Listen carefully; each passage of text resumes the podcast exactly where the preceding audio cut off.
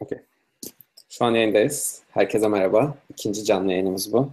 Biz de sizin kadar heyecanlıyız bu yayın içinde.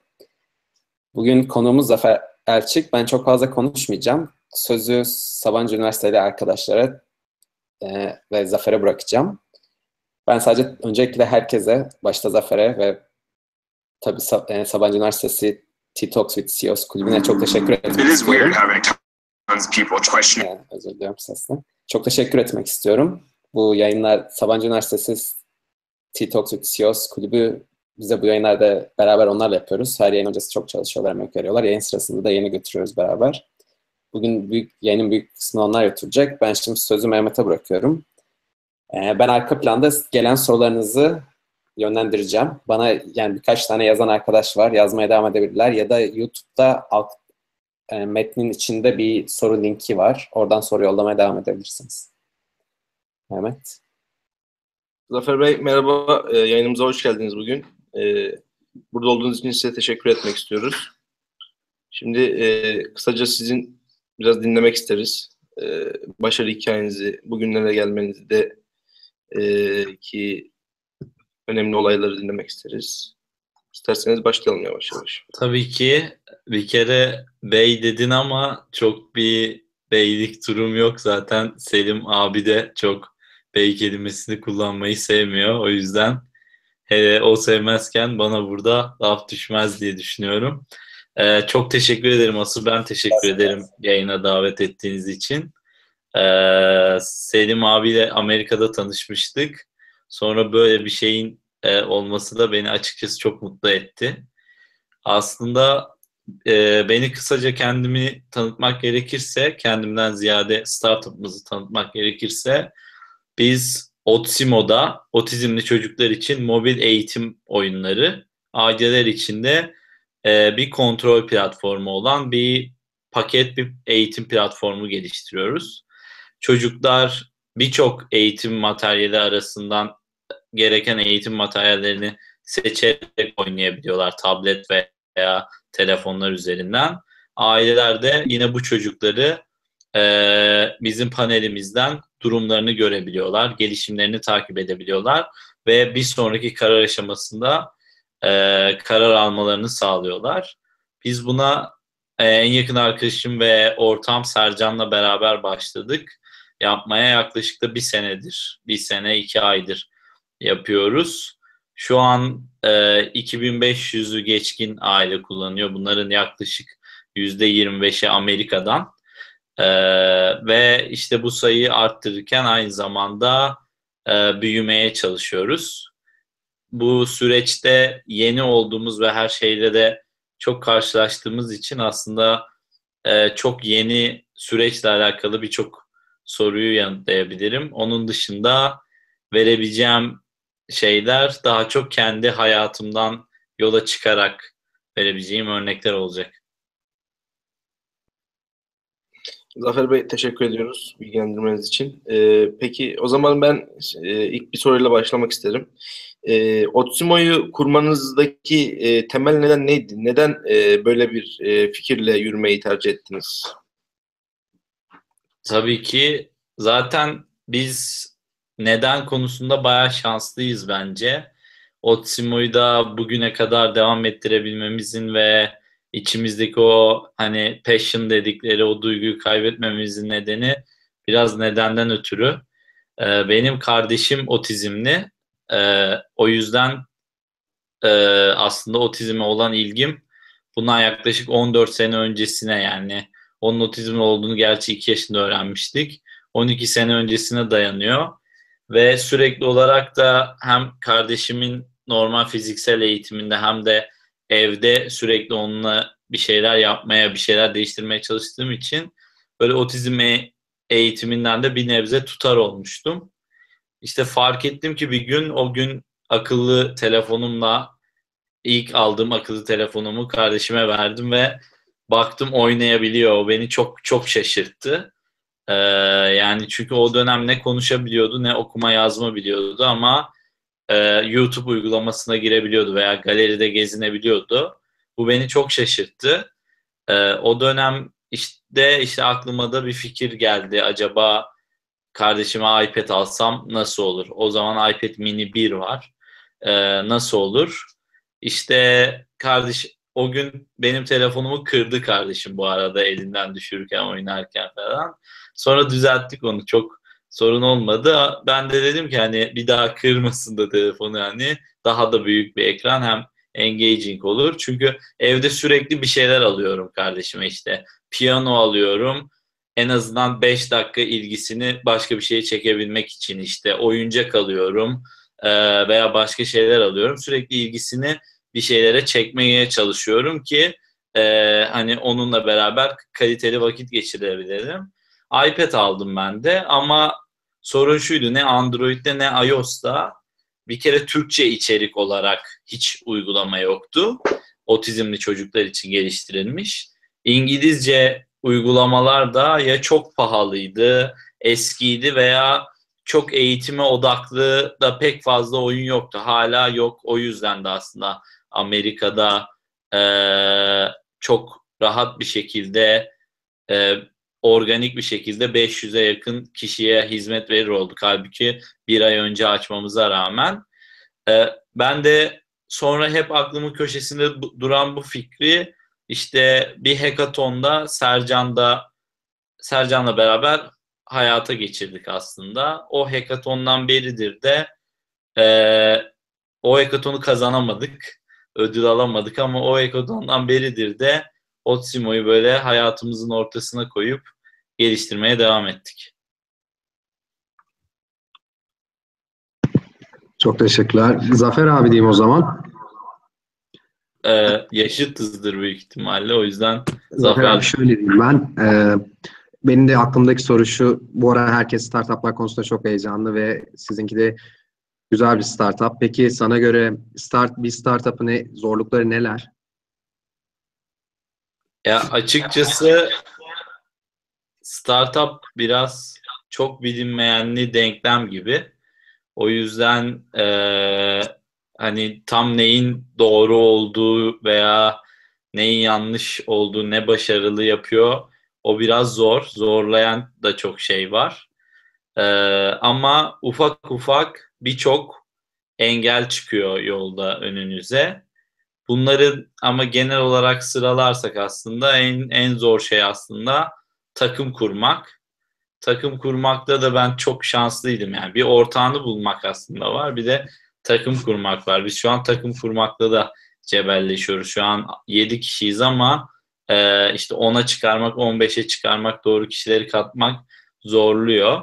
Ama ortağını bulmak asıl en zor şey. Çünkü startupta dediğim gibi birçok zorluk var ve tek başına olduğunuzda birinin elinizden tutup kaldırmasına çok ihtiyacınız var. Ee, işte ben ortağımı çok iyi buldum aslında. Genelde de hani bir seçerek bul, buluyor genelde insanlar ama ben seçerek değil böyle yol üstünde Sercan'la bulmuş oldum. Yani okula geldiğim, ODTÜ'ye geldiğim ilk gün tanışmıştık kendisiyle. Hazırlık sınıfında yurtta tanışmıştık. Sonra yıllar sonra e, beraber bir hackathon'da da bir ürün ortaya çıkartıyor olduk. O yüzden çok doğru bir teknik adamla e, çok iyi bir arkadaşlık background'undan gelen bir şeyle başlayarak onu o zorluğu atlattım aslında. Ama birçok da zorluk var mesela işte ilk ürününüzü nasıl minimuma indireceksiniz? İşte yaptığınız aslında birçok zorluk şeyden kaynaklanıyor. Kullanıcılarla konuşmamak şu an söylerken fark ettim. Çünkü eğer ilk ürününüz minimum bir ürün ve kullanıcının işine yaramazsa bu sizin için çok zor bir durum oluyor. O yüzden hep işte test, measure, learn bu Google Design Sprint'teki gibi çok ufak testler yapıp ölçümleyip ondan öğrenip tekrar test ederek, tekrar build ederek devam edersek aslında çok da zor olmuyor. E, o yüzden biz şimdi ufak ufak her sprintimizde bir şeyin üzerine odaklanıp bir şeyi test edip bir şeyden öğrenmeye çalışıyoruz. Bu öğrenme döngüsünün biraz deneme yanılma olması zor. Çünkü biz şu ana kadar hep okulda belli bir konteks içinde e, planlanmış bir şey üzerine eğitim görüyor çoğu insan. Ama gerçek dünyada insanların istekleri, yaşadığınız durumlar ve diğer insanlara bağlı da birçok şey aslında sizin öğrenme sürecinizi çok acılı ve kanlı hale getiriyor. O yüzden bence en zor şey bir kere e, bu test etme, deneme, yanılma süreci. Startup dünyası da ne kadar e, aslında ne kadar planlanarak yapılırsa da o kadar kötü olan bir dünya. O yüzden ne kadar da ufak ufak test ederek yapmak en doğrusu şu an için yani şu an tüm dünyadaki trend bu. Özellikle Steve Blank trendi. İşte o yüzden de minimum bir ürünle sürekli test etmek acılı bir süreç ama sonunda doğruyu buluyor. Bence en zor şey bu süreçte sürekli olarak o startup'ı build etmeye devam edebilmek ve biraz da aslında e, hem test sonuçlarına açık olmak ama bir yandan da kendi fikrine de bir yerde çok kararlı olmak gerekiyor. Anladım. Çok teşekkürler. Ben bir de bir şey daha eklemek istiyorum. Bizi şu anda üniversite öğrencileri de izliyor ve hani üniversitede böyle bir startup kurmak birçok öğrencinin hayali. Bunun hakkında biraz da şey sormak istiyorum. Öncelikle hani her ikisini yürütmek nasıl bir durumdu ve hani üniversitede bir startup denemesi yapmak nasıl bir şey? Bunun hakkında bize biraz fikir verebilir misin? Ya açıkçası e, okulundan okuluna, bölümünden bölümüne değişen bir durum bu. Benim okulum için e, çok zorlu ve kanlı bir süreç oluyor açıkçası. Çünkü e, düşün düşünüyorum yani bir mühendislik öğrencisini veya bir özellikle yani bilgisayar mühendisliği işte bilgisayar bilimi okuyan bir öğrencinin sürekli olarak ödev ve e, lab üzerine kurulu bir düzen aslında. O yüzden bir startup test etmek, müşteriyle buluşmak, onları işte ondan öğrenmek, verileri toplamak aslında mühendislik temelinden uzak birçok da işletme tarafına kayan birçok işi yapmayı gerektiriyor. Onları yaparken de aslında e, derslerde de bayağı zorlanılıyor yani. Yalan söylemeyeceğim bu konuda. E, orada biraz tercih meselesi yani çok iyi bir öğrenci olup sonra da bir startup kurulabilir. Buna da çok güzel örnekler var. E, veya bir startup kurup sonra çok iyi bir öğrenci de olunabilir. Yani Elon Musk gibi önce okulu bırakıp sonra kurup sonra tekrar 3 üniversite falan, 2 üniversite bir yüksek lisans okuyup bir daha yüksek lisansı bırakıp bu tarz bir şey de olabilir. O biraz hani hayatının o döneminde neyi yapmak istediğinle alakalı. Ben Otsimo'yu yaptıktan sonra aldığım has çok beni bu işe bağlı tuttu. Ben aslında bundan öncesinde ortalama düşünen biraz da inek bir öğrenciydim ama e, Otsimo'dan sonra biraz daha e, şey olmaya başladım. Hani biraz daha Otsimo'yu ön plana koymaya başladım. E, herkes için bu böyle olmayabilir ama ben hayatta her zaman bir fokus noktası olması ve onun üzerine yürünmesi gerektiğini düşünüyorum. O zaman başarılı olunduğunu düşünüyorum. Yani iki şeyin üzerine yarım yarım yaparak e, ikisini de en yükseğe taşımanın zor olduğunu ama tek bir şeyin üzerine daha çok yoğunlaşarak daha çok e, daha yüksek katlara çıkılabileceğini düşünüyorum. O yüzden benim tercihim burada hep şey olmuştu. E, Otsimo tarafında olmuştu. Biraz e, ne yapmak istediklerine karar vermekle alakalı. Zafer abi teşekkür ediyoruz. Hı hı. Ee, şimdi bir sorumuz geldi e, izleyicilerimizden. E, onu sana yöneltmek isterim. Startup kurarken maddi olarak e, mutlaka zorlanmışsınızdır. Peki bu maddi engelleri nasıl aştınız demiş. Anonim olarak. Bu güzel bir soru. Çünkü ben de ilk, ben bu arada Optimo ilk startup'ım değil. Üniversite hazırlıkta bir startup kurmayı denemiştim. Bir de ondan sonra Otimo'dan bir yaklaşık 6 ay önce yine Sercan'la başka bir yemek paylaşımı üzerine bir startup kurmayı denemiştik. O yüzden e, o dönemlerde de yani söylemek istediğim şey ilk iki startup'ımı kurarken falan bu işin parayla alakalı olduğunu ve çok para gerektiğini, işte yatırımla yürüdüğünü falan düşünürken Otsimo'da işe tutkuyla sarılınca nasıl işte paranın aslında siz doğru ve güzel iş yapınca geldiğini biraz gördüm. Biz yatırım aldık. Ee, daha yeni sayılır yani 4 ay önce falan. Yani işi yap, yaptıkça, belli başarılı ulaştıkça aslında yatırımcının size gelip, sizi duyup, sizle konuşmak istediğini gördüm. Ee, bizim şansımız neydi peki? İkimiz de bilgisayar mühendisliği okuyorduk, okumuştuk. O nedenle e, maddi bir şeye ihtiyacımız yoktu aslında. Bir iki tane laptopa ihtiyacımız vardı. Benim o iOS'larda uygulama geliştirmek için sadece e, MacBook'a ihtiyacım vardı. O yüzden laptopumu satıp daha önce çalıştığım yerden biriktirdiğim bir parayla kendime en en alt seviyelerde bir MacBook Pro almıştım. Yine ortağım da o şekilde kendine bir MacBook Pro edinmişti. Yani yaptığımız tek yatırım bu oldu aslında. Sonra zaten çalışmaya Starbucks'larda, kafelerde başladık. E, Atom programına seçilmeden önce. E, o yüzden bizim pek bir maddi giderimiz olmadı. Maddi giderimiz şu oldu. Kendi hayatımız yani eşimizle, dostumuzla buluşmadık. İşte okula gitmedik.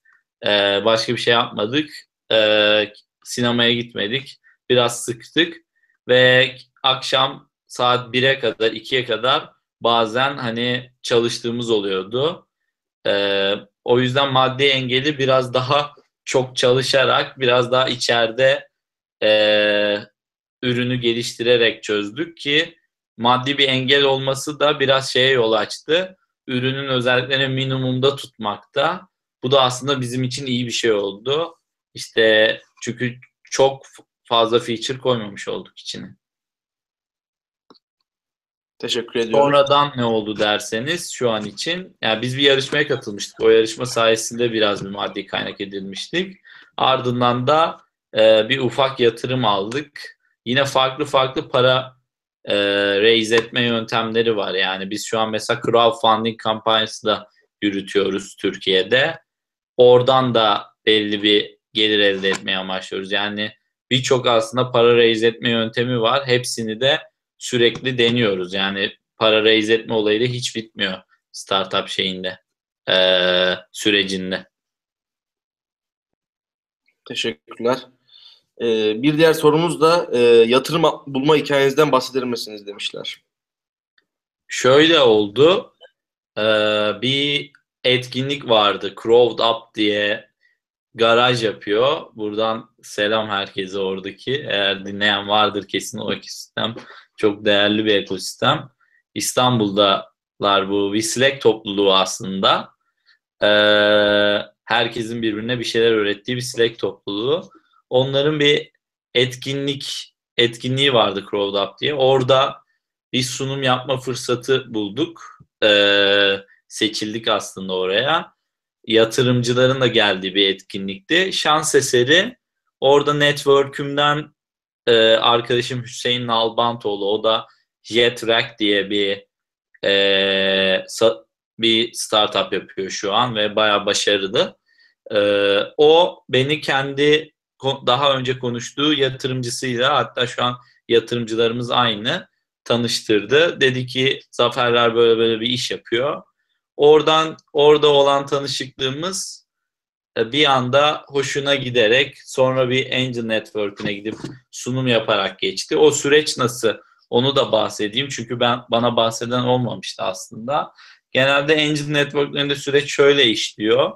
Ee, biz Angel yatırım aldığımız için onu anlatabiliyorum. Umarım VC seviyesinde bir yatırım daha alırız. O zaman da o süreci anlatırım. E, genelde üç aşamalı oluyor Türkiye'de.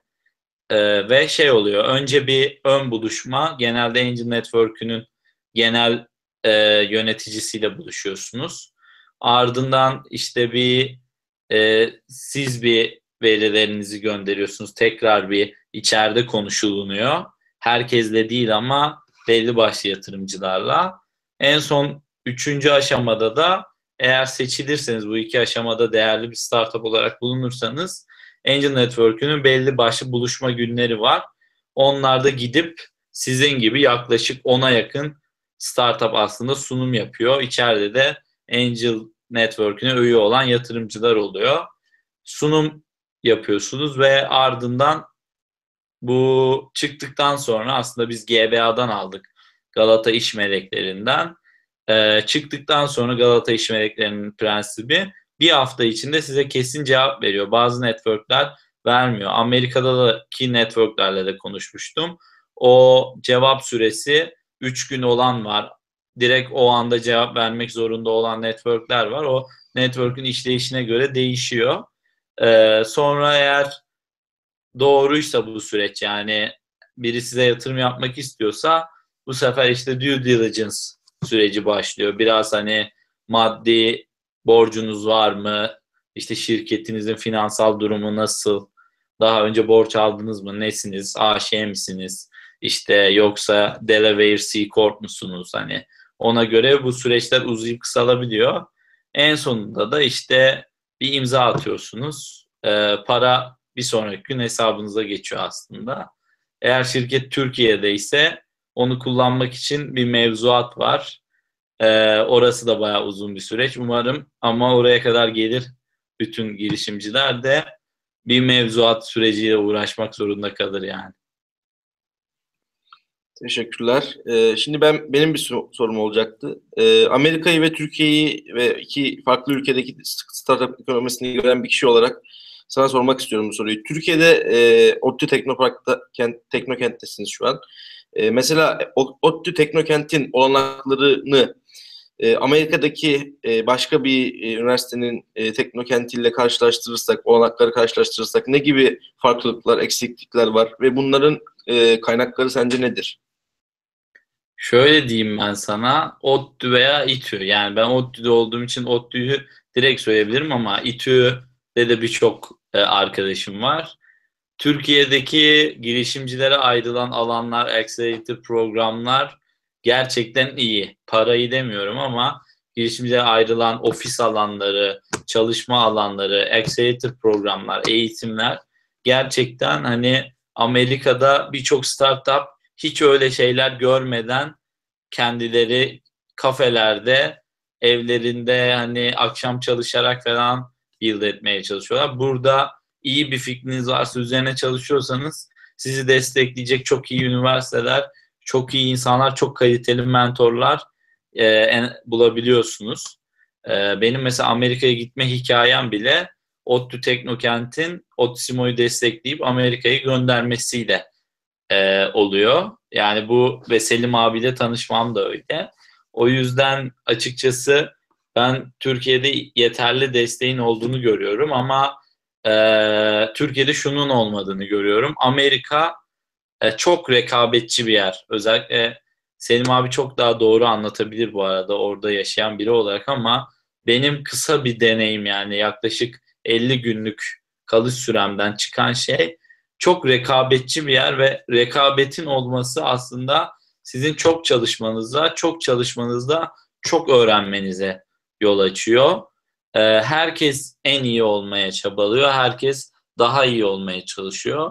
O yüzden benim Amerika'da 50 gün kalmış olmam, yani Selim abiyle buluşmam bile insanların beni rekabete sokup daha çok kişiyle, daha kaliteli insanlarla tanışmaya e, kendimi mecbur hissetmem, ruhen sıkılmamla alakalı aslında. Akşam da buluşuyor, sabah startup'ını build ediyor falan oluyorsunuz. O yüzden e, bizim Türk girişimcilerde gördüğüm şey genelde e, daha az çalışıyor olmak. İşte buranın daha bu accelerator programların veya şeylerin verdiği daha rahat, daha yavaş e, build olayı var. Amerika'da bir startup ilk MVP'sini bir hafta maksimum bir hafta için uğra build biz Otimo'yu 4 ayda build ettik ki çok hızlı olduğunu düşünüyorduk. Ee, ne startuplar tanıyorum yani bir yılda falan ürününü çıkarıp benim çalıştığım bir startup vardı eskiden. Yani bir toplam bir buçuk yıl sonunda ürününü çıkardı ve şu an açıkçası durumu kötü durumda. Çünkü bir buçuk yıl sonra müşteri görürseniz müşterinin istediklerine göre ikinci feature yapmanız bir, bir buçuk yıl daha sürer yani. O yüzden ben ee, şey düşünüyorum. Ee, yani Türkiye'de daha yavaş olduğumuzu, onların daha hızlı olduğunu düşünüyorum. Ben bu arada araya girip pardon lafını bölüyorum bir şey söyleyeceğim. Ben kendi adımdan soruları postluyorum ama bana mailden chatten gelen soruları ekliyorum oraya. Sorular bana ait değil bu arada. Altında ee, ben de e, öyle olduğunu düşünüyordum bu arada. Ha, aşağıda Selim Önal yazıyor diye mi? Benim hesabımdan şey ha, Tamam benim yok sorun değil. var. Kendi sorumun başına not düştüm benim sorum diye ama. tamam. Tamam Selim abi. Çok teşekkürler. Ee, ben de bir soru soracağım. Mailden gelmiş. Türkiye'de kaynaklar iyi dediniz ama Türkiye'den hiç, hiç çok bilinen startup çıkmıyor. Çıksa da belki bir, bir iki tane. Bu niye böyle sizce? Açıkçası o da o, o da aslında biraz e, Türkiye'de neden yavaş build ettiğimizden aslında biraz bahsetmek lazım. Türkiye'de yavaş build etmemizin nedeni de aslında bütün kültür onu besliyor. Hani ben şöyle düşünüyorum. Her yere üniversite açıldı. Çünkü işte insana işsiz kalmasın. Bir dört sene daha üniversiteden sonra işsiz kalsın gibi bir durum yani. Hani her yer üniversite. Startuplarda da o kadar çok accelerator, o kadar çok hızlandırıcı program, işte build etmen için 6 ay, 12 ay süren programlar var. Çünkü günün sonunda o kadar yatırım yok. Yani hani ve o, o yüzden insanları böyle programlar, eğitimler, seminerler derken aslında yatırım süreci olmadığı için orada biraz oyalama gibi bir durum da olduğunu ben bu benim şahsi görüşüm. Ee, neden başarılı startup yok dersen açıkçası hem kaynakla alakalı hem de ülkenle alakalı. Yani ne kadar vizyoner düşünsen bir de sonuçta yaşadığın ülkenin dinamiklerine göre yaşıyorsun. Bugün aldığın yatırım parası doların artmasıyla çok daha az bir seviyeye iniyor ve Amerika'da yaptığımız bir marketing çalışması e, bizim için çok daha maliyetli bir hale geliyor. Bir kere ülkenin durumu stabil değil. E, bunun yani bu yani Türkiye neden geri sorusuyla da biraz bağlantılı yani. İkincisi biz büyük startuplarımız mesela Scorp gibi Scorp şimdi yurt dışında da büyümeye başladı özellikle sanırım Arjantin tarafında falan. Ama e, hep local mindset'te kalıyoruz yani. Aslında think global build local falan e, İsraillerin düşüncesi bu yönde. Ben İsrail'e de gitmiştim Mass Challenge'a da seçilmiştik e, Otsimo ile beraber. E, onların düşüncesi böyle. Her şeyi global ölçekte düşünüp e, ürünleri, feature'ları, her şeyi yaparken sadece local local'a da yapıyorlar. Biz hem local düşünüyoruz hem local yapıyoruz. O yüzden de çok ekşi sözlük mesela en iyi startup'ımız ekşi sözlük olsun. O aynı sözlük formatını Amerika'ya uygulayamıyor. E, çünkü kültürler çok farklı. İşte Avrupa'ya uygulayamıyor. Açıkçası baştan global düşün, düşünüp yani oradaki müşterinin e, kültürüne göre düşünüp daha büyük bir market, daha büyük bir e, alanı kültürüne göre düşünüp oraya göre yapmak e, belki bunun için ikinci bir çözüm olabilir. E, ben böyle düşünüyorum. E, ve Türkiye'deki startuplar ne yazık ki bir copycat kültürü var. Bu Rusya'da da var. Hani e, bu biraz geri kalmış veya gelişmekte olan ülkeler diyeyim. Yani Rusya'ya geri kalmış demeyelim ama e, yine de öyle bir durum var yani. Hani mesela Zappos var. Gelelim burada Zizigo'yu açalım. İşte ne bileyim şöyle bir uygulama var Amerika'da. Stripe var. İşte gelelim burada öde al falan. Hani aslında yani burada başarılı olan büyük startuplara bakıyorsun. E, kuruluş amacı Amerika'daki startup Türkiye'ye girerse beni alsın. Hani yeni bir inovatif bir şeyle üretmeden, risk almadan büyüme e, ihtiyacı. O da şey yani nefes yetmediği için Türkiye'de herhalde daha kolay ve hızlıca, daha zekice bir iş aslında yapmak onu ama sonuçta hiçbir zamanda e, onun kadar büyüyemiyorsun. Bir de yani şunu şunu da görüyorum. Türkler bilmiyor. Yurt dışında açılmayı bilmiyor. Sadece biz değil. Mesela yemek sepeti. Yemek sepeti hala Amerika'da yemek sepetinin muadili tam böyle çok yemek sepeti kadar ben yemek sepetinin kaliteli olduğunu düşünüyorum bayağı. Kaliteli çalışan bir şey yok. Yelp var. İşte başka bir şey var. Ee, Birçok şey var ben Amerika'dayken kullanmıştım. Yine Avrupa'da da Delivery Hero mesela yemek sepetinden sonra kurulan bir şirket. Ama günün sonunda bakıyorsun Delivery Hero e, yemek sepetini satın alıyor. Dediğim gibi başta burada yüksek VC'ler, yatırımlar o büyüklüğü sağlayacak bir şey yok. İkincisi biz local düşünmeyi seviyoruz. Mindsetimiz bu yönde. Ve bu nedenle de kimse gitmediği için bilmiyoruz. Yani ben şu an mesela e, Türkiye'deki en büyük girişim a veya işte girişimcileri hızlandıran vakıflarla konuşuyorum veya o vakıfların üyesiyim. İstiyoruz ki şu an Amerika'da büyüyoruz çünkü yavaş yavaş. Bize Türkiye'den çıkmış Amerika'da büyüyen bir mentor verin. Biz hani ondan biraz e, fikir almak istiyoruz diyoruz mesela.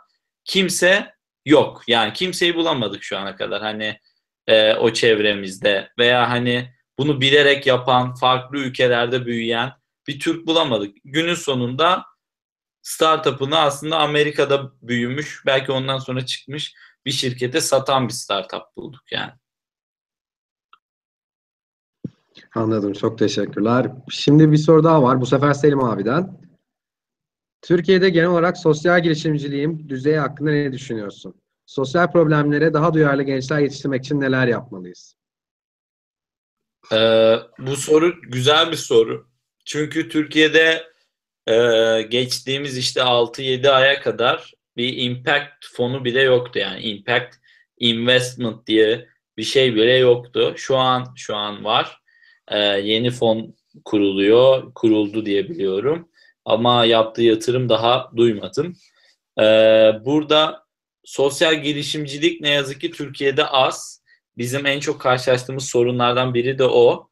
Otsimo'yu anlattığımızda insanlar ha bu bir sosyal sorumluluk projesi diye düşünüyor. Hayır bu sosyal bir girişimcilik örneği. Yani günün sonunda biz bu işten e, para kazanıyor oluyoruz ama o kazandığımız parayı e, daha yüksek impact'te e, impact'i oluşturmak için harcıyor oluyoruz. Ama günün sonunda bu sürdürülebilir bir model oluyor. Sosyal sorumluluk modelinde genelde bağış veya yardım veya kampanya üzerinden yürür ve genelde bu model sürdürülebilir değildir. Ee, ve bunun daha bunun farkını yatırımcılar bilmiyor Türkiye'de. Ee, sokaktaki insan hiç bilmiyor. Hani e, girişim yapanların çoğu da yeni yeni öğreniyor. O yüzden çok yeni bir şey sosyal girişimcilik Türkiye için. Ben bu arada ben kendimden örnek vereyim. Ben bu işe çıkarken sosyal girişimcilik yapıyorum diye çıkmamıştım. Girişimciyim diye çıkmıştım. Sonradan sosyal girişimciliği öğrendim. Yani ben bile sosyal girişimcilik ne bilmiyordum. O kadar girişim ekosistemi içinde olmama rağmen. O yüzden hani düzey düşük açıkçası. Ama çok problemli bir ülkeyiz. Hani diğer Avrupa ülkelerine nazaran çok daha problemli bir ülkeyiz ve çok daha aslında mobil, işte internet kullanımı, teknoloji kullanımına da adapte olmuş bir yanda hani genç özellikle genç nüfusun çok olması nedeniyle adapte olmuş bir ülke olduğumuz için çok güzel de sosyal girişimler Türkiye'den çıkıyor. Özellikle Ashoka diye bir vakıf var. Ee, ben de Hızdan Fark Yarat programı katılımcısı olduğum bir vakıf. Her sene Türkiye'den 5 e, yaklaşık 3 sosyal 3 tane sosyal girişimci seçiyor fellow olarak ve bunları maddi açıdan hem de manevi açıdan ve etki alanından birçok şeyden destekliyor. Ee, ve orada gördüğüm aslında adını duymadığımız e, ama Türkiye'de çok şey değiştirmiş onlarca fellow var. Bunların arasında işte Tülin Akın var. E, kendisi çiftçilerin sorununu çözüyor. e, şu an Vodafone'la beraber çok büyük çalışmalar yapıyor Türkiye'de. E, ve işte aslında bir tarım teknolojileri üzerine bir startup kendisi. Yine Hızdan Fark programında Mesut var, E-Bursum. Şu an tam sayıyı bilmiyorum ama yaklaşık herhalde 5000'in üzerinde kişiye burs veriyor Türkiye'de. E, kurduğu bu sistem sayesinde 5000 öğrenciye aslında okuması için fırsat eşitsizliğini kaldırıyor.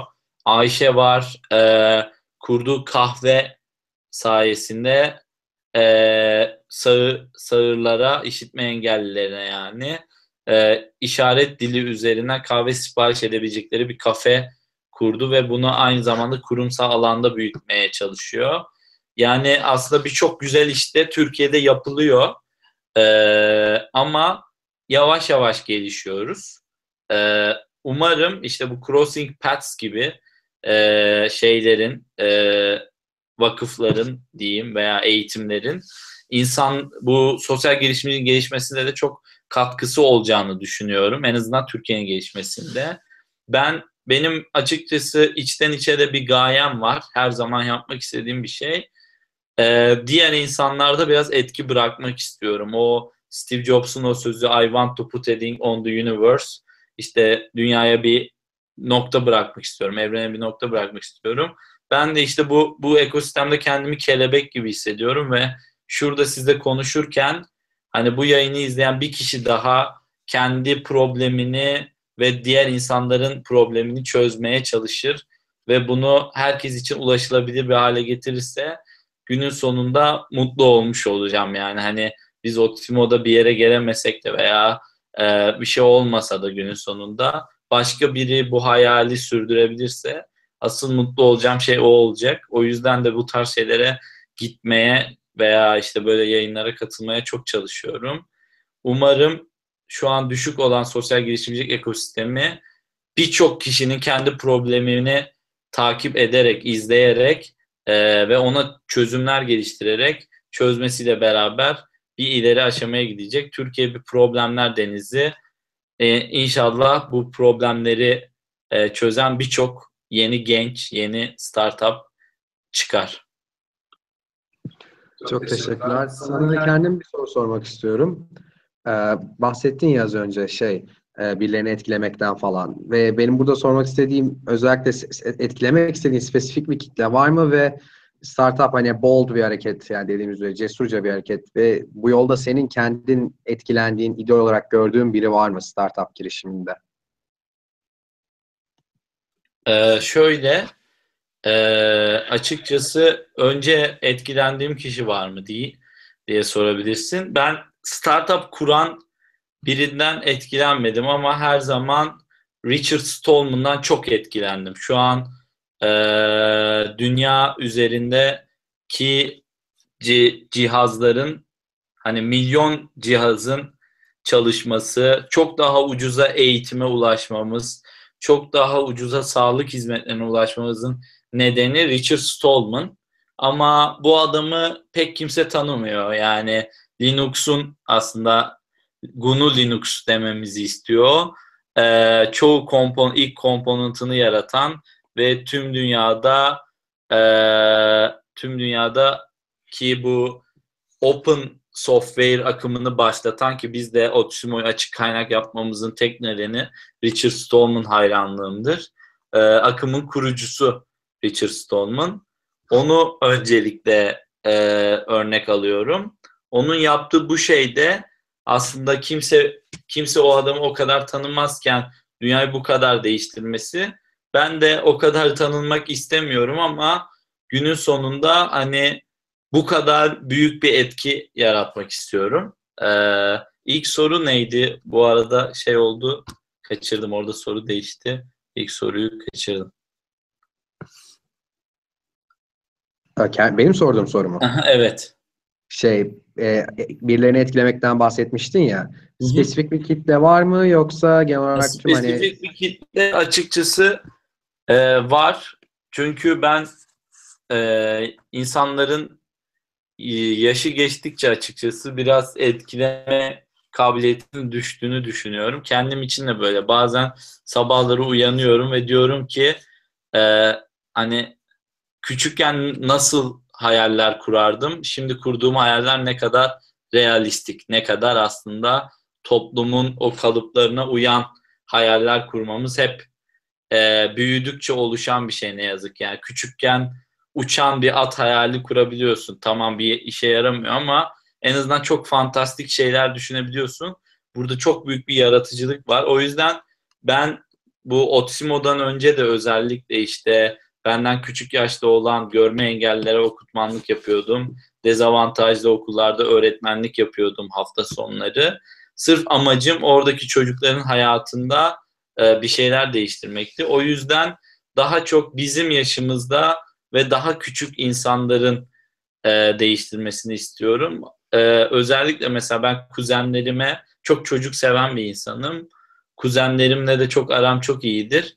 Kuzenlerime hep şey sorarım yani ne olmak istiyorsun sorusunu sormam da hangi problemi çözmek istiyorsun, neyi değiştirmek istiyorsun? Bence bunlar çok daha doğru sorular. Yani hani doktor olmak istiyorum sorusundansa ben insanları iyileştirmek istiyorum. İşte şu hastalığa çözüm bulmak istiyorum. Dünya üzerindeki şu sorunu çözmek istiyorum. Hedefini koymak çok daha mantıklı. O yüzden ben küçük yaştaki o kitleyi e, mutlu edebilecek veya işte biz de aynı üniversitede maksimum üniversiteyi yeni bitirmiş o riski alabilecek kişileri değiştirmeyi çok isterim. Zafer Bey teşekkürler. Okulun sizin girişimcilik ruhunuza kattığı unsurlar oldu mu? ODTÜ size hangi konularda yardımcı oldu diye bir e, anonim soru gelmiş.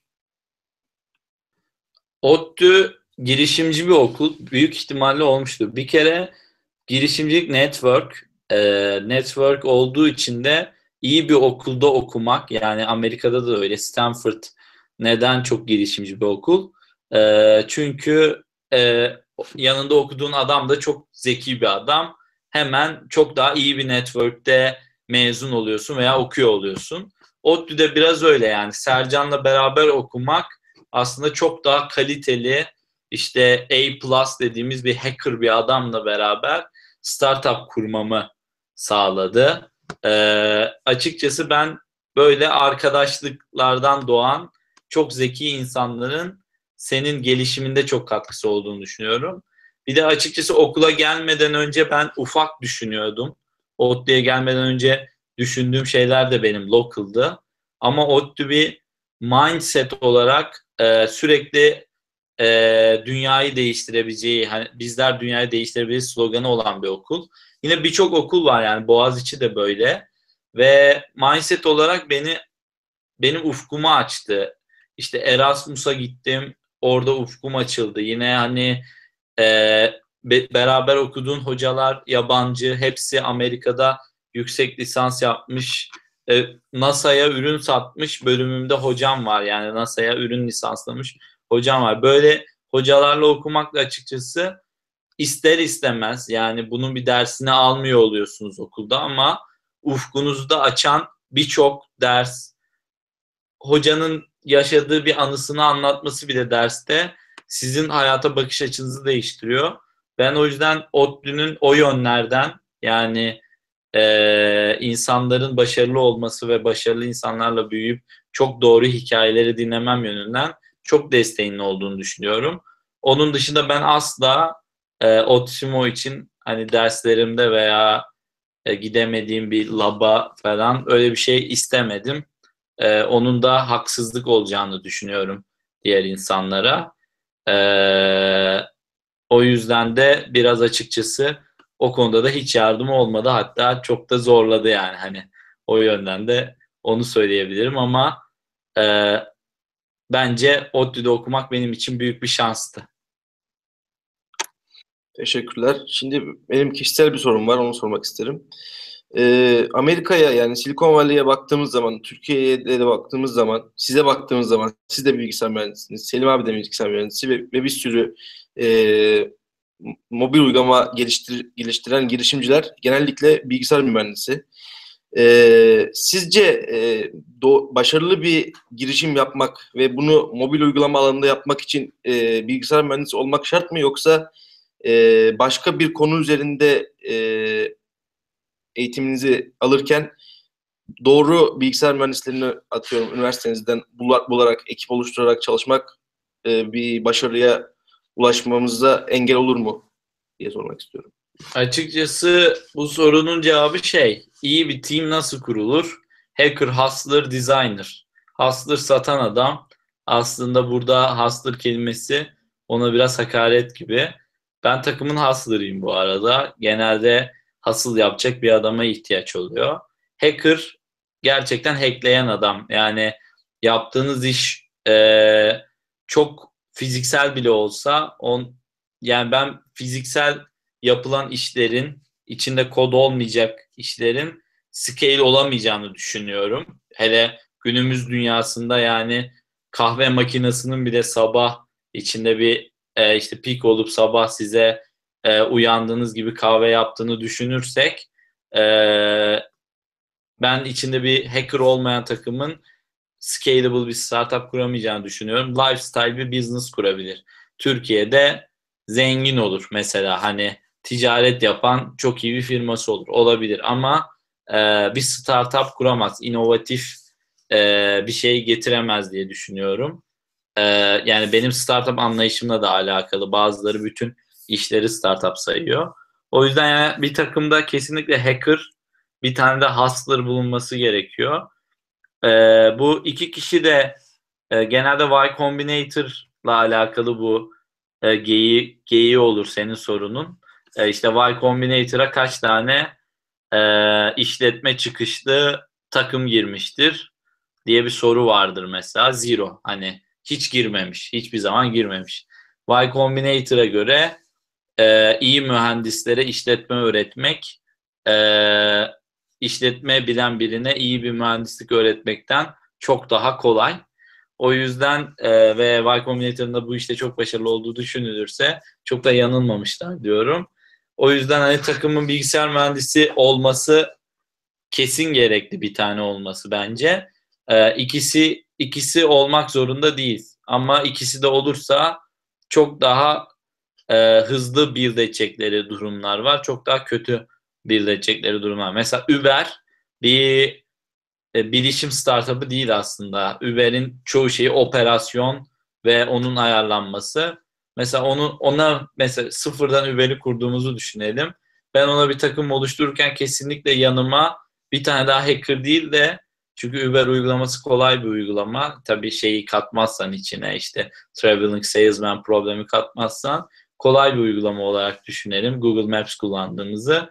Ee, e, yanıma kesinlikle operasyonda bir adam alırdım. O yüzden hani kurulacak startupla alakalı ama kesinlikle bir tane hacker olmalı. Ve bence bilgisayar mühendislerini ikna edecek şeyleri bir işletmecinin bilmesi biraz zor. Kendim mühendis olduğum için. Hani çok mantıksal düşünüyoruz. Neden sonuç ilişkilerimiz çok yüksek. Hani Özellikle de bilgisayarla 4 sene yaşamış bir adam sürekli kod yazmış mesela üniversite çıkıştı. Ee, hani biraz interpreter'a dönüyor bence hani biraz ben de öyleyim yani. Açıkçası neden sonucum çok yüksek. Ee, yani hep böyle sonuç odaklı olma isteği. O yüzden bir işletmecinin bilgisayar mühendisini ikna etmesinde zor olduğunu söyleyebilirim. Anladık. Çok teşekkürler. Ee, izleyicilerimize gelmiş bir soru var. Chatten Ben, geldi. ben sorabilir miyim? Rajan sormuş. Zafer Bey takımda liderlik nasıl olmalı sizce kısaca özetlerseniz sevinirim. Ee, Selim abi soru soracaktı. O sorsun sonra Bana bunu cevap ver. Buna cevap ver istiyorsan sonra şey yaparız. tamam. Ne neydi soru takıma liderlik? Ee, duyamıyorum. Mikrofonu kapalı. Bilgisayarım dondu kusura bakmayın. Yok yok sorun değil. Ee, Semra Özcan sormuş. Zafer Bey takımda liderlik nasıl olmalı sizce? Kısaca özetlerseniz sevinirim. Bence çok çeşitli liderlik var. Ee, bir lider tipi de asla ben lider değilim, siz lidersiniz diyen lider tipi. E, bence buna en iyi örnek Erol Bilecik, Index Grup e, Türkiye CEO'su aynı zamanda yönetim kurulu üyesi. E, ben de o tarz bir lider olmaya çalışıyorum. Yani e, kimsenin lider olmadığı, herkesin başarıyı e, sahiplendiği bir takımda olmak beni çok daha mutlu eder. E, bütün başarının bir lidere atanmasındansa. Ama ben ne startuplar gördüm yani Türkiye'de de var, Amerika'da da var. Başarılı olmuş. Hani çok sert liderlik üzerinden yürüyen hani direkt patronluk diyebilirim. Hani onun üzerinden yürüyen de startuplar var. İşte hani herkesin yoğurt yiyişi farklıdır. Herkesin takım kuruşu da farklıdır. Bizim takımımız daha nerd ve mutlu bir takım. Hani mesela Eren Bali'ye de sormuştum ben Amerika'ya gittiğimizde. Siz e, sizin takımınız nasıl bir takım? Yani o demiştik işte nerd and happy. Hani bizimki de nerd ve mutlu. Sonra döndüm baktım ya bizimki de nerd ve mutlu yani. Hani biz ofiste durmaktan, beraber IMAX'te film izlemekten zevk alıyoruz ve takımı buna göre kuruyoruz. Başka bir startup'a bakıyorum. Onlar çok çılgın partiler yapmaktan ve yüksek sosyalleşmeden hoşlanıyor. Yani hani herkesin kendi kişisel yapışına göre takım seçimi farklı. Takım seçimine göre de e, kurduğu kültür, orada oluşturduğu şey farklı.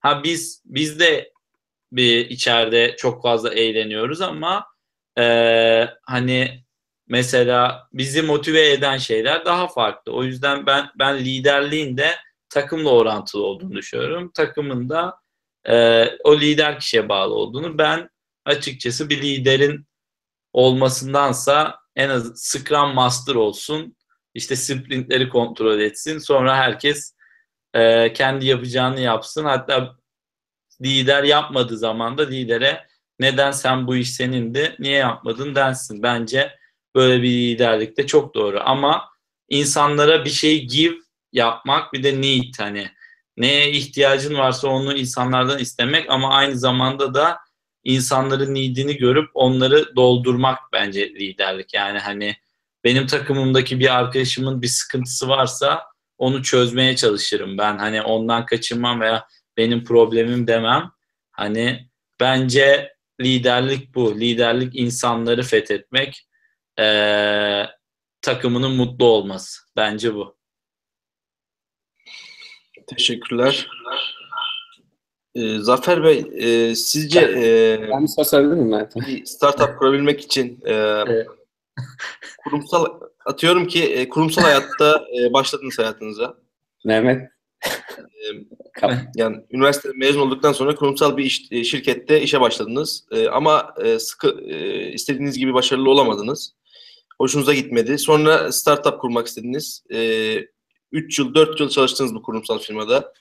Belli bir düzeniniz de oldu. Sonra o düzeni bırakıp tekrardan her şeyi alaşağı edip startup'a başlayıp başarılı olabilmek sizce üniversite yılında öğrenciyken e, startup kurarak başarılı olabilmek kadar yüksek bir ihtimal var mıdır? Bence daha yüksek ihtimali var. Yani eğer evlenmemişse, e, çok sorumlu olduğu kişi yoksa hani 3-4 sene bir yerde çalışmanın çok daha yüksek ihtimali var. İşte Gary Vaynerchuk diye okunuyor. Vaynerchuk falan. O şekilde o, okunan bir TED Talker aynı zamanda bir YouTuber var entrepreneurship alanında. Mesela o hem gençlere diyor ki çok doğru çağınızdasınız, muhteşem risk alabilirsiniz. İşte bir Bodrum'da sadece pizza yiyerek 5 hafta e, e, pardon sadece pizza yiyerek 3 kişiyle aynı odayı paylaşabilirsiniz gençken diyor. Öbür tarafta ya- yaşlılar için çektiği bir video var. Diyor ki siz 40 yaşındaysanız diyor 80 yaşında öleceksiniz. Daha önünüzde 40 sene var ve sizin 20 senelik bir tecrübeniz var. Kalkın startup kurun diyor. Yani herkesin aslında yaşadığı durumun kendi ona kattığı deneyimler var. Ben mesela deneyimsizlik problemi yüzünden hata yaptığım şeyler olmuştur. Ama gençliğim yüzünden de çözebildiğim çok fazla sorun, açabildiğim çok fazla kapı, tanışabildiğim çok fazla insan olmuştur. O yüzden hani her durumun iyi ve kötü yanı var. Bence doğru zaman diye bir şey yok startupta. Yani kişi için doğru zaman diye bir şey yok. Fikir için var. Timing önemli. Hani Microsoft'un tableti geliştirip iPad'in yıllar sonra çıkıp pazarı domine etmesi gibi timing çok önemli veya AirTies'ın Amerika'dayken IoT çipleri üretip e, orada bir so- soru e, orada bir başka bir firmada IoT çipleri üreten bir firmada olup e, hiç tutmaması ama IoT'nin şu an dünyada muhteşem yaygın ol e, platoya daha yeni oturması aslında gibi. E, bence e, her şeyin bir zamanı var startup için ama kişi için yok. Kişi için e, startup zamanı doğru zaman olduğu zaman doğru. Yani o startup'ın kurulması gerektiğini düşünüyorsanız şu an o sizin için doğru zaman. Ha 20 sene çalışmışsın, yeni çıkıyorsun. Sina Afra e, hani çok yıllarca danışmanlık yap, sonra eBay'de çalış. Sonra gel burada startup kur. Hani o ayrı bir hikaye var onun arkasında. Mark Zuckerberg'de ayrı bir hikaye var. İzzetler'de üniversiteyi bitirme. Hani bir yerde hani herkesin hikayesi farklı. Bence şeyin zamanı yok. E, kişinin zamanı yok. Startup'ın zamanı var. Ben bir soru sorabilir miyim? Aslında benim soracağım soru biraz soru biraz e, çok benzer sorular geliyor. 5-6 tane soru var. Bence hepsi aynı bağlamda sorular. Önce onları bir göstereyim. Ee, genel olarak Türkiye'nin Türkiye'de bu işin yapılıp yapılamaması alakalı bir tane çok umutsuz bir arkadaş var. İnşallah daha umutlanır bu yayınlarımızdan sonra ama e, yurt dışına gidip gidememeyi soruyor. Ama gerçekten üzücü genç üniversite öğrencilerinin bu kadar umutsuz olması. E, ondan sonra bir tane yine benzer bir soru var. Türkiye'de kaynaklar iyi dediniz ama çok bilinen çıkmıyor diye. Bir tane yine çok benzer soru var. Ülke politikalarımız bu konuda sizce doğru mu? Bir tane bana da sormuş bu arkadaş. Ee, aynı, yani çok yine benzer bir soru. Türkiye'de ne yaparsak bahsettiğimiz ülkeler gibi olabiliriz. Bir tane de e, bize hem sana hem bana hem de İsrail'den bahsetmemize alınan bir arkadaş var. Ee, İsrail ile Türkiye'yi karşılaştırmak doğru mu? Bizim arkamızda Yahudi lobisi yoktu. Zafer de geliyor. Ben de açıkçası Bayağı. Yani arkadaşı da kırıcı bir şey söylemek istemiyorum ama bu tarz yorumlar beni çok üzüyor. Çünkü ya birincisi ben iş hayatımda da İsraillerle çalıştım. Çok sevdiğim İsrailli arkadaşlarım var. Çok çalışıyorlar. Çok çalışkanlar. Hani bu iş öyle yani lobi vardır mutlaka bilmiyorum. Uluslararası e, yani işte uluslararası ilişkiler, politika vesaire çok benim alanım değil. Mutlaka oluyordur ama çok bir değişmez bir gerçek var. Çok çalışkanlar bunu ülke politikası haline getirmişler. Çok düzenli olarak eğitime çok erken yaştan bu alandaki eğitime yatırım yapıyorlar. Yani bunu da meyvelerini topluyorlar. Her şeyin böyle bir bilmem ne lobisine ona bunu aktarılması ya da ona hani kendi beceriksizliğimiz veya çalışmamamız, tembelliğimizin böyle bir şeylere ilişkilendirmesi açıkçası beni üzüyor. Bence hiç proaktif bir yol değil. Hani çözüm odaklı bir yol değil. Sürekli çok mazeret odaklı bir bakış açısı diye düşünüyorum. Benim şahsi görüşüm bu. Ee, onun dışında bilmiyorum sen ne düşünüyorsun ama çok genel bir soru var. Hani Türkiye'de bu işler neden olmuyor ya da nasıl Bence oluyor? açıkçası ona geliriz ama zaten Selim abiyle de ben Amerika'da konuştuğumda da bunun üzerine bir saat buluşacağız deyip akşam gece kararmıştı böyle hava. Öyle evet. eve dönebilmiştik. Yani son trene falan yetişmiştim ben. Ee, açıkçası ben de senin gibi düşünüyorum. İsrailler veya Amerika'dakiler çok fazla çalışıyorlar. Yani hani hayallerini gerçekleştirmek için çok fazla çalışıyorlar. Bizde ne yazık ki verileni verileni en iyi şekilde yapabiliyor bir insan ama verilenin bir üstüne çıkma şeyi yok. Hani bu okulda da öyle yani hani ne okuldaki ders neyse onu öğreneyim, onun en iyisi olayım ama aslında hocayı daha da itme, öğrenmek istediğin konuda onu zorlama, ona işte push, e-mail gönderme veya öğrenmek istediğin kişi yurt dışında olabilir. Ona mail atma yani mesela lobi demiş arkadaş ama benim buraya çıkmam da mesela o zaman Türk lobisi, Türk lobisi yaptık biz San Francisco'da ve e, tanıştık. Sonra da burada karşılaştık aslında. Hani e, lobicilik değil o kendi kültüründe biriyle tekrar şey yapma. Yoksa öbür tarafta adamların ülkesi bizden çok daha kötü. E, sürekli bomba tehlikesiyle yaşadıkları için hiçbir ev yenilenmiyor. İçeride böyle terörizm Türkiye gibi yani terör, sürekli bir terörizm olabilecek korkusuyla yaşayan insanlar ve çok daha ufak bir markette ürün geliştirmeye çalışan genç beyinler ama çıkan eğitim kalitesi de çıkan ürünler de çok daha kaliteli oluyor. O biraz daha çok çalışmakla alakalı bence. Ne kadar çok kişi o kadar e, bu işin peşinden gidiyor, ne kadar çok çalışmaya çalışıyor, ne kadar çok derslerde zorluyor e, veya ne kadar çok kendini zorluyor başka bir tarafta. Ben açıkçası sadece İsrail değil yani Amerika'nın da öyle olduğunu düşünüyorum. Bir de yatırım alınca yurt dışına gidilmiyor. Hani gidilebilir. Ama hani eğer ana pazarınız o değilse gidilmiyor. Biz de gitmeyi düşünüyoruz açıkçası. Ama zamanı geldiğinde gitmeyi düşünüyoruz yani. Ee, ve gitmemizin nedeni şey değil. E, hani oraya kaçalım gibi bir anlayış değil. Aslında e, şey yapmak. Oraya kaçalım gibi bir anlayış değil. Aslında daha da büyüyüp orada da büyüyen bir Türk şirketi haline gelebilmek için gitmek istiyoruz günün sonunda. Udemy olmak için gitmek istiyoruz. Hani eğitimi eğitimde bir şeyler değiştirmek için gitmek istiyoruz. Ee, ben çok enseyi karartmamak gerektiğini düşünüyorum Türkiye hakkında. Çok çalışırsak e, olur bence yani çok çalışırsak hala yetişebiliriz. Arada uçurum yok. Hatta dediğim gibi bazı imkanlar burada çok daha iyi. Ee, biz buranın e, imkanlarıyla da çok şey başarabiliriz. Sadece çalışmak gerekiyor diye düşünüyorum. Ve işte senin de dediğin gibi işte doğru mentorluğu verebilirsek insanlara, e, öğrencilere ve yaşayanlar da olabilir. Doğru mentorluk, doğru hayallerin peşinde koşan, doğru kariyer yolunu seçmiş insanlar olursa çok daha ileri gidebiliriz bence.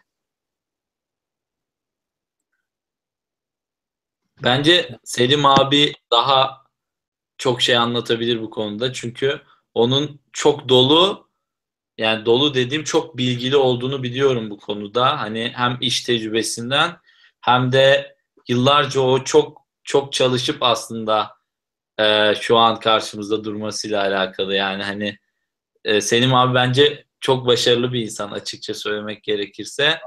Keşke günün sonunda onun kadar başarılı olabilsek hepimiz. Sağ ol, estağfurullah. Yok yani söyleyeceğim ben katılıyorum. Ben de yani İsrail belki şu açıdan karşılaştırmak mantıklı. İç problemleri dediğin gibi terör, işte sosyal yapı, etnik gerilimler, dini gerilimler vesaire çok e, benziyor bizdeki bazı gerilimlere.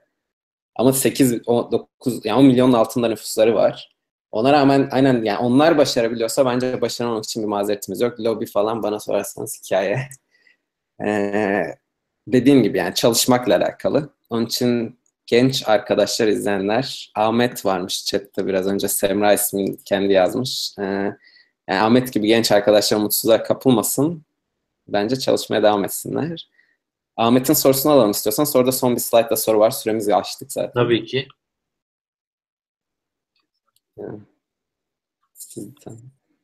E, Zafer Bey takımda e, liderlik nasıl olmalı sizce? E, kısaca özetlerseniz sevinirim demiş Ahmet. Sonra bir soru daha. Bir devamı var. E, Ya evet. isterseniz e, buna ilk soru ilk kısma cevap verin sonra ekleyeyim ya da direkt ekleyin. Demiştim hani bence takımda liderlik takımın mutlu olması yani. Ben içerideki e, Ali e, Ali Baba'nın kurucusu da öyle demişti. Ben önce önce takımımı mutlu etmeye karar verdim. Takımımı mutlu edeceğim sonra dünyayı değiştireceğim. Eskiden dünyayı değiştirmek istiyordum. Şimdi çalıştığım insanları mutlu etmek istiyorum sadece demişti. Bence liderlikte hani takımımı mutlu etmek. Herkesin içeride mutlu bir şekilde bir hayale inanıp onu bir etmesini sağlamak liderlik. Teşekkürler. İkinci kısmı da ekleyip e, o zaman arkadaşımızın sorusunu tam cevaplayalım. Size bir sorumda yeni bir grup kuruyorum. İki mühendis, iki e, sekiz bilişim öğrencisi arkadaşlarla hevesliyiz. Ama benim bir tek sıkıntı çektiğimiz sorun ise bizi heveslendirecek hayaller kuracak bir proje demiş. Ee, Sizce nasıl bir yol, yol bulabiliriz? Ufkumuzu geliştirecek pro- projelere nasıl ulaşmalıyız diye bitirmiş. Güzel. Yani ben hiç böyle bir soru geleceğini hiç düşünmemiştim bu arada. Ee, bir iki not almıştım yani daha önce de hiç soruları görmemiştim ama bahsedebileceğim hani insanların işine yarayabilecek şeyleri de not almıştım. Bunun hiç geleceğini düşünmemiştim çünkü Türkiye fikirler ülkesi yani hani herkesin bir fikri var ama üretime geçiren kimse yok. Hani execution'ın sıfır olduğu ama herkesin kağıt üstünde her şeyi yaptığı bir ülke. O yüzden ben mesela ben şu an bir şey yapıyorum demeye bile çekiniyorum. Hani çünkü insanlar herkesin fikri olduğu için sizinkini de bu da fikir gibi düşünmesinler diye. O yüzden o kadar güzel bir grubu toplamışsa yani execute edebileceğini düşünüyorsa ve herkes e, bir hayali bulmak. Bir kere 8 kişi için bir hayal bulmak zor. O yüzden o biraz azalır yol üstünde sanırım. Yani önce hayali bulup sonra 8 kişi olması çok daha doğru bir yapıydı. Ee, 8 kişi olup bir hayali onları ortak etmek biraz zor olabilir. Ee, iyi bir fikir bulmak istiyorsa da kendi sorununu çöz. Yani en kanlı sorunum ne? Benim en kanlı sorunum kardeşimin iyileşmesiydi gerçekten hani ve şu an o yolda iler sadece kardeşim için yaptığım bir şeyi herkes kullanıyor oldu. Çünkü e, çünkü herkesin sorunu da o. O da en kanlı sorununu bulsun ve kimsenin çözmek istemeyeceği bir sorun olsun bu. Yani mesela otizmlilere oyun yapmak öyle zor ki hani e, birçok testi var, hocalarla çalışmanız gerekiyor. Halbuki bir çocuk oyunu yapsanız güzel animasyonlarla güzel bir oyun yapıp hızlıca test edebilirsiniz ama otizmlere oyun yapmak duygusal açıdan zor. Ee, yanlış yapamazsınız asla. Bir sürü üzerinize aldığınız sorumluluk var mesela. Kimse yapmak istemediği için aslında markette de uygulama yoktu. O yüzden kendi bir sorununu bulsun ve o sorunu çözmek çok zor olsun. Kimse de çözmeye yap. O da desin ki hani Allah belasını versin herkesin. Tamam ben çözüyorum. Çünkü bütün iyi fikirler e, başta hep böyle çıkmış. Yani YouTube'un çıkışı da böyle. Ee, bence hani Google da böyle hani iyi tez, tez yazacağız. Hani iyi bir kaynağa ulaşamıyoruz. Ee, internette arama yapacağız. iyi bir şey bulamıyoruz. Kimse çözmemiş işte. Veya hani o tarz e, sorunlara YouTube mesela video paylaşacağım. Arkadaşıma göndereceğim. Kimse çözmemiş. Dropbox işte arkadaşıma büyük dos, dosya boyutunda bir şeyler atacağım ve verilerim hep kayboluyor. Geri dönemeyeceğim. Oturayım ben çözeyim. Yani Dropbox teknik açıdan çözmesi biraz da zor olan bir problem. O zaman çözdüğünde çok inovatifti. Hani bence otursun yani her gün problemle karşılaşıyoruz dünya üzerinde. Daha geçen gün MS'li bir kızla tanıştım ve onun bir sürü problemi var. Eğer kendinin bir problemini bulamazsa en yakın hastaneye gidebilir, en yakın huzur evine gidebilir veya sokakta e, bir sokak çocuğuyla veya Suriyeli bir mülteciyle konuşabilir yani. Bir sürü çok kanlı ve herkesin yaşı, yaşadığı e, problemle karşılaşacak ve gerçekten o kimsenin çözmediği o problemi çözdüğü zaman da aslında birçok kişinin de problemini çözmüş olacak sadece kendinin değil. O yüzden en güzel fikirler kendi sorununu, en acılı sorunu çözdüğün zaman çıkıyor. Çok çok güzel bir son soru var bu arada. Tabii. Paylaşıyorum.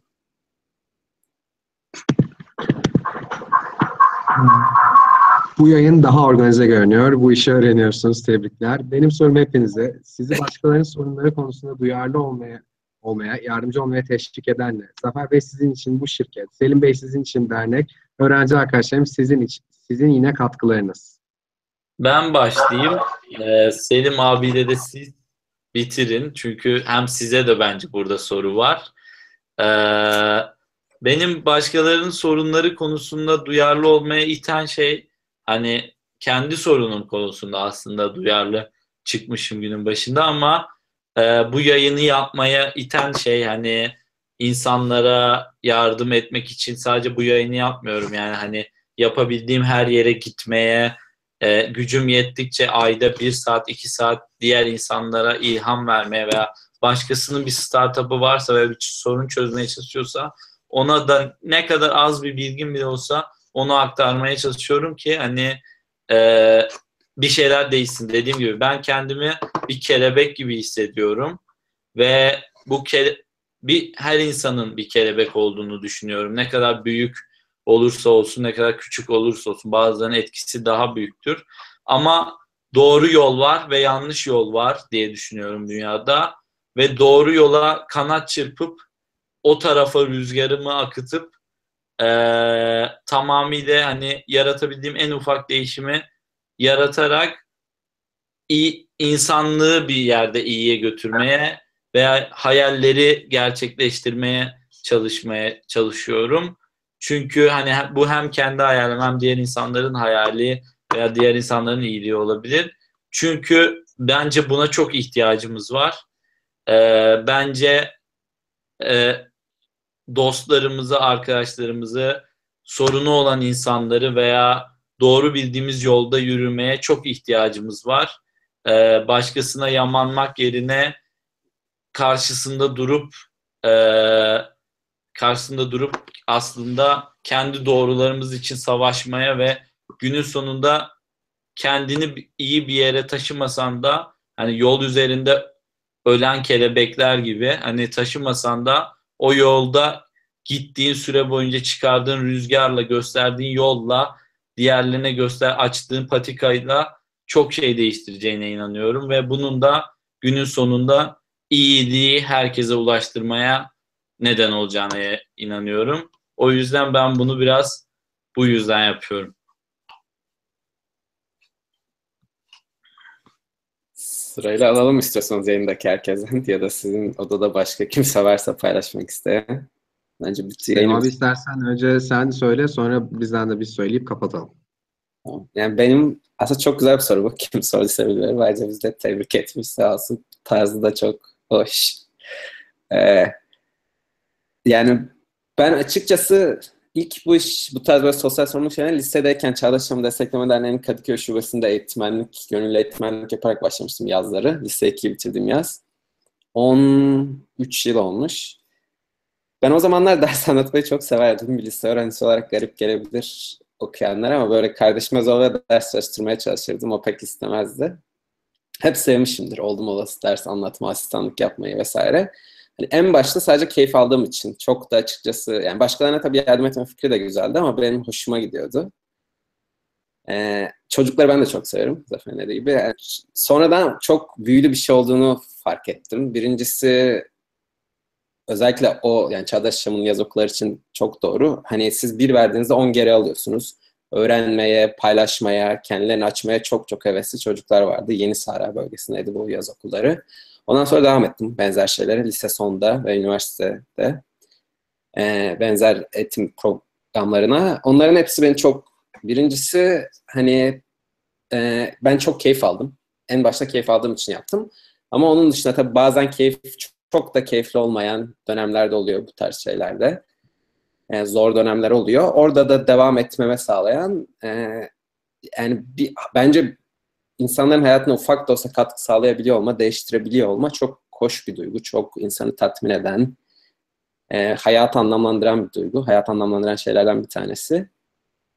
Beni genel olarak bu motive ediyor. Spesifik olarak bu dernekte ise yapmaya çalıştığımız şeylerde motive eden Türkiye'de bu alanda çok hevesli, potansiyeli yüksek insanlar var ama herkes Zafer kadar e, proaktif olmuyor. Zafer kadar işte engelleri aşmaya hevesi olmuyor. Çok çabuk motivasyonu kaybeden yani motivasyonu kaybedip vazgeçenler var. Biraz o tarz kişilere onların ufkunu genişletmek. Spesifik olarak bu dernekte yapmak istediğimiz ya da bu dernekte bizi motive Çok teşekkür ederim bu arada Selim abi hani güzel sözlerin için. Gerçekten evet. hani buraya gelerek de mahcup ettin yani gerçi yani beni buna katılarak da mahcup oldum açıkçası yani çok da mutlu oldum. Biz çok teşekkür ederiz. Biz ikinize de teşekkür ederiz. Pardon sen de paylaşsınlar. Bu soruyu soran arkadaş da te- gerçekten sorusu olmuş. Selim abi biz e, Zafer Bey, Selim abi ikinize de çok teşekkür ederiz öncelikle. Arka, soran arkadaşa da çok teşekkürler. O da beğenmiş. Biz de çok mutlu olduk.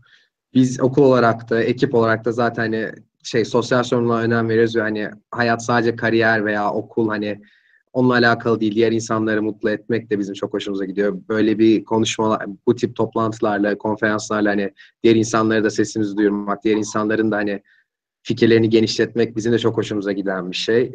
Ve bu projede özellikle Selim abiyle biz tanıştık ve bize bu şansı o verdi. Ona da tekrar teşekkür etmek istiyorum ona ve Crossing Paths'e. Ee, başka demek istediğim ekip arkadaşlarım da yanımda zaten görüyorsunuz. Ata, Yasin, Mehmet ee, ve bugün yanımızda olmayan iki arkadaşımız daha var. Beste ve Ece. Ee, hepinize çok teşekkür ediyoruz. Ve bu akşamı da burada noktalıyoruz. Herkese katkılarından dolayı çok teşekkürler. İzlediğiniz için de teşekkür ederim. İyi akşamlar. Sağ ol. İyi akşamlar. İyi bitirelim. İyi akşamlar. Çıkmak üzereyiz. Hala yayındayız.